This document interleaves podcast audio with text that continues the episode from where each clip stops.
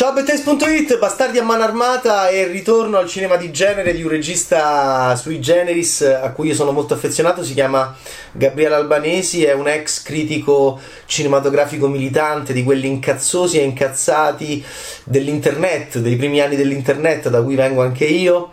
Si chiamava George Kaplan, sì, c'erano i nickname già all'epoca, scriveva dentro un newsgroup, pensate, c'era un newsgroup di cinema, Hit Arti Cinema, era una specie di star, andava anche in televisione, parlava male di tutto, aggrediva Nanni Moretti nelle arene, bimbi belli, eh, in modo esilarante, prendendo la parola, e sembrava più cattivo e più apodittico e più aggressivo del camaleonte di Dario Cantarelli, presente in Sogno d'oro di Nanni Moretti, quello che contestava Michela Bicella in ogni dibattito, assumendo varie forme, appunto, camaleontico.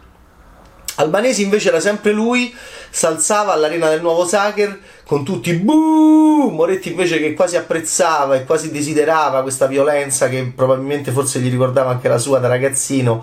E allora immaginate, per uno così anche già famoso all'epoca come cinefilo, come critico, poteva diventare un critico di merda, e fece la cosa più difficile del mondo, soprattutto dopo un inizio così polemico, in cui poi si metteva veramente in contrapposizione fisica Albanesi con la sua voce allucinante, col suo, con la sua faccia smunta da, da cinefilo eh, deperito, veramente molto truffottiano, molto Antoine Duanel.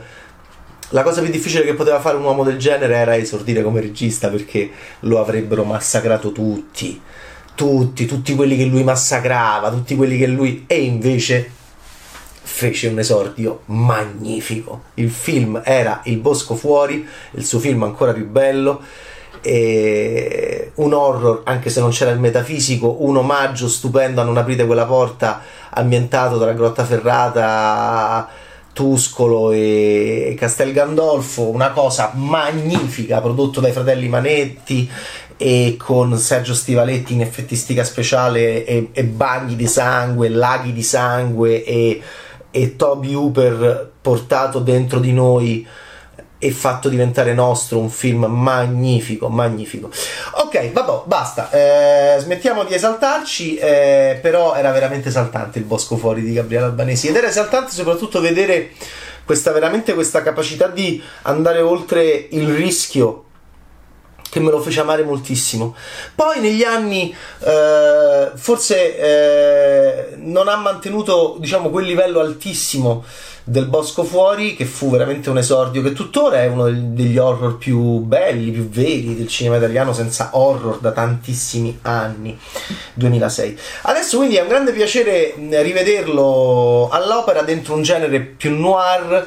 Si, il film si intitola Bastardi a mano armata e, ed è uno di questi blocchi Minerva che sta un po' giocando con il cinema di genere, come anche Calibro nove, no? Di Tony D'Angelo, che addirittura poi lì, per, per i beceri amanti del cinema di genere come me, è ancora più corretto, è ancora più filologicamente intenso, perché vuole presentarsi come sequel di Milano Calibro nove millenovecentosettantadue di Fernando Di Leo, quindi insomma, anche lì che rischio. Io amo chi rischia, io amo chi fa cinema di genere, questo è il cinema di genere, non tirarsela, ma tirare avanti, ma eh, produrre, fare, per prendersi anche poi i gatti morti addosso. Se li prende Bastardi a mano armata, è un film buffo, è un film divertente, che ricorda anche in un certo senso veramente anche gli imprevisti e gli incroci di persone dentro l'orrore, che veramente rendevano Il Bosco Fuori anche molto divertente, perché era la storia di ragazzini che finivano in una casa di perversoni cannibali, Non aprite quella porta, che poi però ci volevano pure fare l'amore, alcuni dei ragazzini eh, quasi cedevano, quasi erano incuriositi, cioè Albanesi faceva qualcosa di veramente molto molto anche provocante, provocatorio. Qui qualcosa c'è, perché? Perché è un film eh, veramente eh, divertente, che comincia in Nord Africa. Voi direte: come in Nord Africa? Sì, comincia in Nord Africa con carcerieri eh, e quindi noi, noi, che siamo, noi che siamo veramente molto arrabbiati con l'Egitto in questo momento come italiani ehm, per quello che... per quello che è successo a, a Giulio Regeni, immediatamente ci va. Infatti è un film strano questo, perché è un pulp anche molto fumetto, ma con dei momenti legati alla realtà. Questo inizio in Nord Africa, dove c'è questo italiano che sta in prigione, tutti hanno i denti marci, i carcerieri gli dicono italiano di merda, e noi immediatamente pensiamo a Regeni. e, e ci indigniamo e quindi ci, ci fomentiamo come spettatori. Poi, poi a un certo punto Marco Bocci è lui quello che viene menato dai carcerieri con i denti marci, poi arriva un avvocato, c'ha pure lui i denti marci, i denti gialli, c'hanno tutti i denti gialli, i denti marci, uno dice vabbè che bello, sembra sono tornato in un film di Sergio Leone, no, sti film orribili italiani dove tutti non hanno i denti gialli, i denti marci. E alla fine Bocci, che pulisce per terra e comunque cercano di ammazzarlo oltre che insultarlo, mena. Poi alla fine, come è finito lì, non lo so, non lo sappiamo. Marco Bocci, corpo di cinema di genere, il commissario Scialoia di Romanzo Criminale. E, e a un certo punto, eh, a un certo punto la, la faccenda è che lui eh, viene riportato in Italia da una strana telefonata, da uno strano avvocato, quello con i denti marci, che gli dice guarda devi fare un lavoro, c'è mamma santissima che qui conosce tutti, si aprono le porte de, de, de, de, de, delle prigioni nordafricane. E lui torna in Italia con la moto, va davanti a una villa, deve fare un lavoro, deve trovare qualcosa e comincia a spiare questa famiglia borghese. E lì il film diventa interessantissimo perché è molto bello, sono molto belle le scene di, di Bocci che, che è arrivato davanti a questa villa e, e peraltro Albanesi produsse un film di Girolami e Patrizzi, eh, Surrounded, che io amo moltissimo. Ehm, lo produsse qualche anno fa eh, e, e ambientato anche quello in una villa persa delle campagne laziali. Diciamo che Albanesi è uno che prima dei Fratelli d'Innocenzo, che hanno enfatizzato anche, sono tornati a enfatizzare questi boschi, anche Rovere, questi boschi del Lazio, è uno che eh, prima di tutti, prima di loro, aveva portato il cinema nella campagna laziale rendendola pericolosa, gangster, e erotica e horror e violenta. E qua diciamo che quando Bocci arriva in questa villa, che devo dire è molto bella, uno ricorda anche Dario Argento, ovviamente, la passione per l'architettura, la passione per le ville con le vetrate, è Tenebre, è la mia Villa Ronconi del, del quartiere in cui io sono cresciuto, che mi ha completamente distrutto perché passavo la vita a vedere Villa Ronconi, ovviamente a Casal Palocca, a via Goggia di Leontini, la villa delle lesbiche di Tenebre, la villa cubista, e insomma eh, c'è tanta... c'è tanto di quel sapore di un cinema che amiamo noi, che amiamo il cinema di genere, e, e quindi io ci stavo lì. Ma che cosa è andato a fare Marco Bocci dal Nord Africa lì a, a spiare la, la, la famiglia borghese? E soprattutto chi sono questi borghesi? E lì è fantastico perché c'è un uomo fuori che guarda un uomo dentro, che guarda una donna dentro, sembra Ecce Bombo, il corridoio, la scena de io guardo te, sono guardato, sono guardato, no? Michele, ta ta ta ta, Moretti, che faceva appunto grande cinema di genere in un corridoio di una casa borghese. Ecco, qua è uguale perché c'è Bocci che sta fuori, ehm, poi c'è un padre che sta dentro ma sta fuori perché desidera sessualmente la figlia. Voi direte no, sì, la perversione, ma sarà sua figlia? No, è la figliastra. La coppia, la, cioè la famiglia borghese è strana, e, quelli, e questi sono i film proprio di quel saporaccio anni settanta dove eravamo, dove, dove poi alla fine eh, diciamo il criminale entrava in relazione con altre criminalità, erano film anche che contestavano la, la famiglia borghese, eh, e quindi il criminale entrava in relazione con altre criminalità. Eh, però più per bene o per beniste. Infatti qua c'è un papà che rompe coglioni, non ti fa la canna, però osserva la figlia che si spoglia, la desidera, la figlia si fa sempre i selfie e... ma tu non sai chi c'è là fuori, le dice il padre quando la vuole, la vuole, la vuole diciamo avvertire della pericolosità del web da cui viene Gabriele Albanesi. Eh, tu non sai chi c'è fuori, battuta molto divertente in sceneggiatura perché fuori c'è sta sempre appunto Marco Bocci che... Ehm, è divertente il personaggio di Bocci perché è un criminalotto, nel senso che seppure tagliati i capelli, è arrivato in motocicletta, stava in Nord Africa con, con quelli coi denti marci a pulire per terra, è arrivato qui non ci capisce niente. E a un certo punto tutto si incontra, tutto si incrocia. Voi direte ma che veramente diventa La casa sperduta nel parco di Deodato, che era un omaggio all'ultima casa a sinistra di Wes Craven, ma che diventa qualcosa di, di perverso, di, di incrocio, di... di Bosco Fuori anche.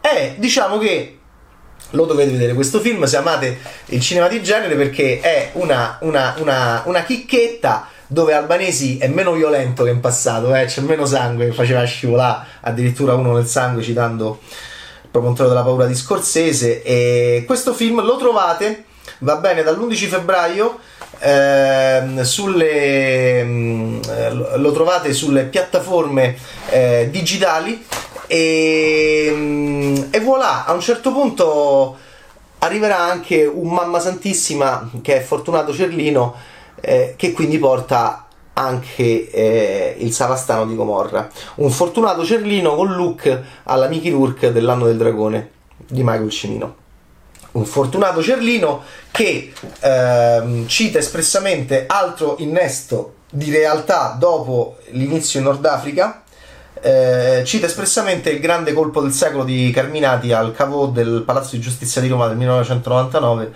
dove Carminati praticamente si assicura tutto e crea Mafia Capitale.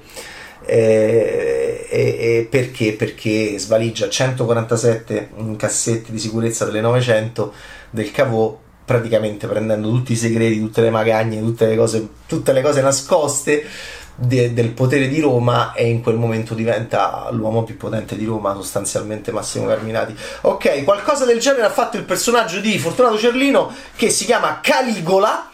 E, e quindi e c'è anche quindi questa, questa idea di questi corpi che abbiamo amato, no? Appunto Bocci ovviamente, e il grande scialoglia di Romanzo Criminale, poi c'è Fortunato Cerlino che è Caligola, e poi c'è Peppino Mazzotta che fa eh, quello sozzone che guardava sua figlia, che però non è sua figlia, che è Amanda Campana, e poi c'è Maria Fernanda Can- Candido che viene dal Traditore di Marco Bellocchio, quindi che è doppiata anche un po' troppo in doppiaggese, va, va bene? È un doppiaggese, diciamo, un po' a volte fastidioso, come la nana della Grande Bellezza. Ehi, Jep, che cosa devi fare, Jep? Cosa fai? Come parlava la nana. Ok, allora, eh, che vi devo dire? È un film, eh, è un film eh, scorbutico, è un film più, per chi conosce il cinema di Albanesi e lo ama come me, è un film più cartone animato, molto più anche, diciamo, innocuo nel suo estremismo fumettistico, a partire dal look di Fortunato Cerlino che veramente sembra Rourke di,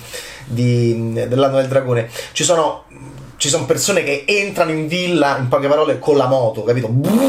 Ci sono i mitroni, ci sono i flashback di sparatorie, quindi è un gangster noir borghese con incrocio di persone, che è anche divertente perché c'è pure il colpo di scena finale che ci dà in inquadratura finale Omicidio in diretta di Brian De Palma, e quindi eh, devo dire, per me eh, è più sì che no.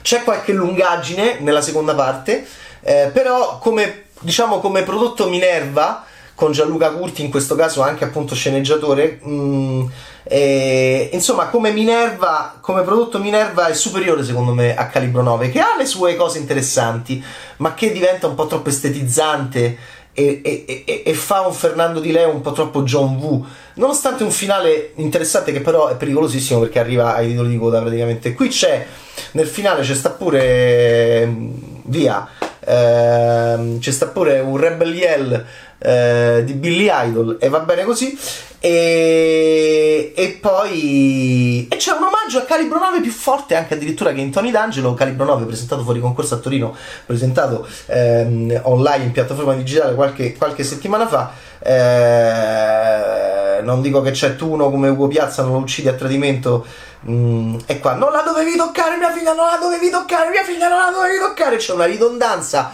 spaccafaccia, c'è una ridondanza violenta eh, che ricorda quella di Mario Adolf alla fine di Milano Calibro nove, stavolta è, è, è Fortunato Cerlino. Poi c'è sta uno che è uguale a Antonio Monda, il direttore del fe- della Festa del Cinema di Roma, con gli occhiali da, eh, da intellettuale, molto allegro, che arriva a trovare questa famiglia borghese, piacere Franco Proietti, piacere Caligola, boom, che fa ridere effettivamente anche qua. Tutto in una notte. Albanesi, diciamo che si diverte, il film è divertente, alla fine sono, eh, sono quasi eh, novanta minuti, ottantasette ottantotto minuti, che va bene così. I, diciamo non, arri- non torniamo ai livelli del Bosco Fuori, ma è difficile re- re- diciamo replicare veramente, veramente la, la, la bellezza splendida di quel film, intramontabile, invecchiato benissimo, che potete rivedere adesso, che è, è fantastico, va bene, con effettistica speciale da paura di Sergio Stivaletti. Eh, qui eh, siamo più dalle parti di un noir gangster movie più fumettoso, più anche esuberante, e quindi anche, diciamo, eh, meno perverso e meno, è più divertente, eh, soprattutto se, appunto, se, se amate il cinema di genere. Il pericolo, eh, Peppino Mazzotta, il papà porcone, viene da Anime Nere, Anime Nere di Munzi e non solo, da commissario Montalbano. Il pericolo è che eh, quando c'era Il Bosco Fuori non c'era fuori la tivù di oggi. Il pericolo di questo tipo di prodotto è sempre quello che rischia di essere meno eh, estremo anche della serialità televisiva noir che, che da Romanzo Criminale in poi, ormai ragazzi parliamoci chiaro, sono quattordici anni che facciamo grandissima serialità televisiva noir. Ecco, il cinema noir, il cinema gangster in Italia ha avuto la difficoltà. Anime Nere di Munzi sembrava un episodio un po' così di Gomorra, eh, per questi creativi bravissimi il, il, il pericolo è quello sempre di essere forse un po' indietro, quindi io lo vorrei più estremo, più carico, e per, per distinguerlo semplicemente da un punto di vista semiologico rispetto al prodotto mh, televisivo, che è molto molto alto, e quindi è questo il pericolo di questo tipo di produzione. Però eh, Bastardi a mano armata di Gabriele Albanesi, mi sono divertito abbastanza, piacere Caligola, e c'ha il finale, eh, ripeto, che c'ha il finale bello scocciatello e bello ribelle, Rebel Yell appunto di Billy Idol. Eh, non so se sarebbe piaciuto al George Kaplan di vent'anni fa, ma a George Kaplan non gli piaceva niente, era il nome di Gabriele Albanesi quando stroncava tutto come fate voi sull'internet. Ciao, bad taste!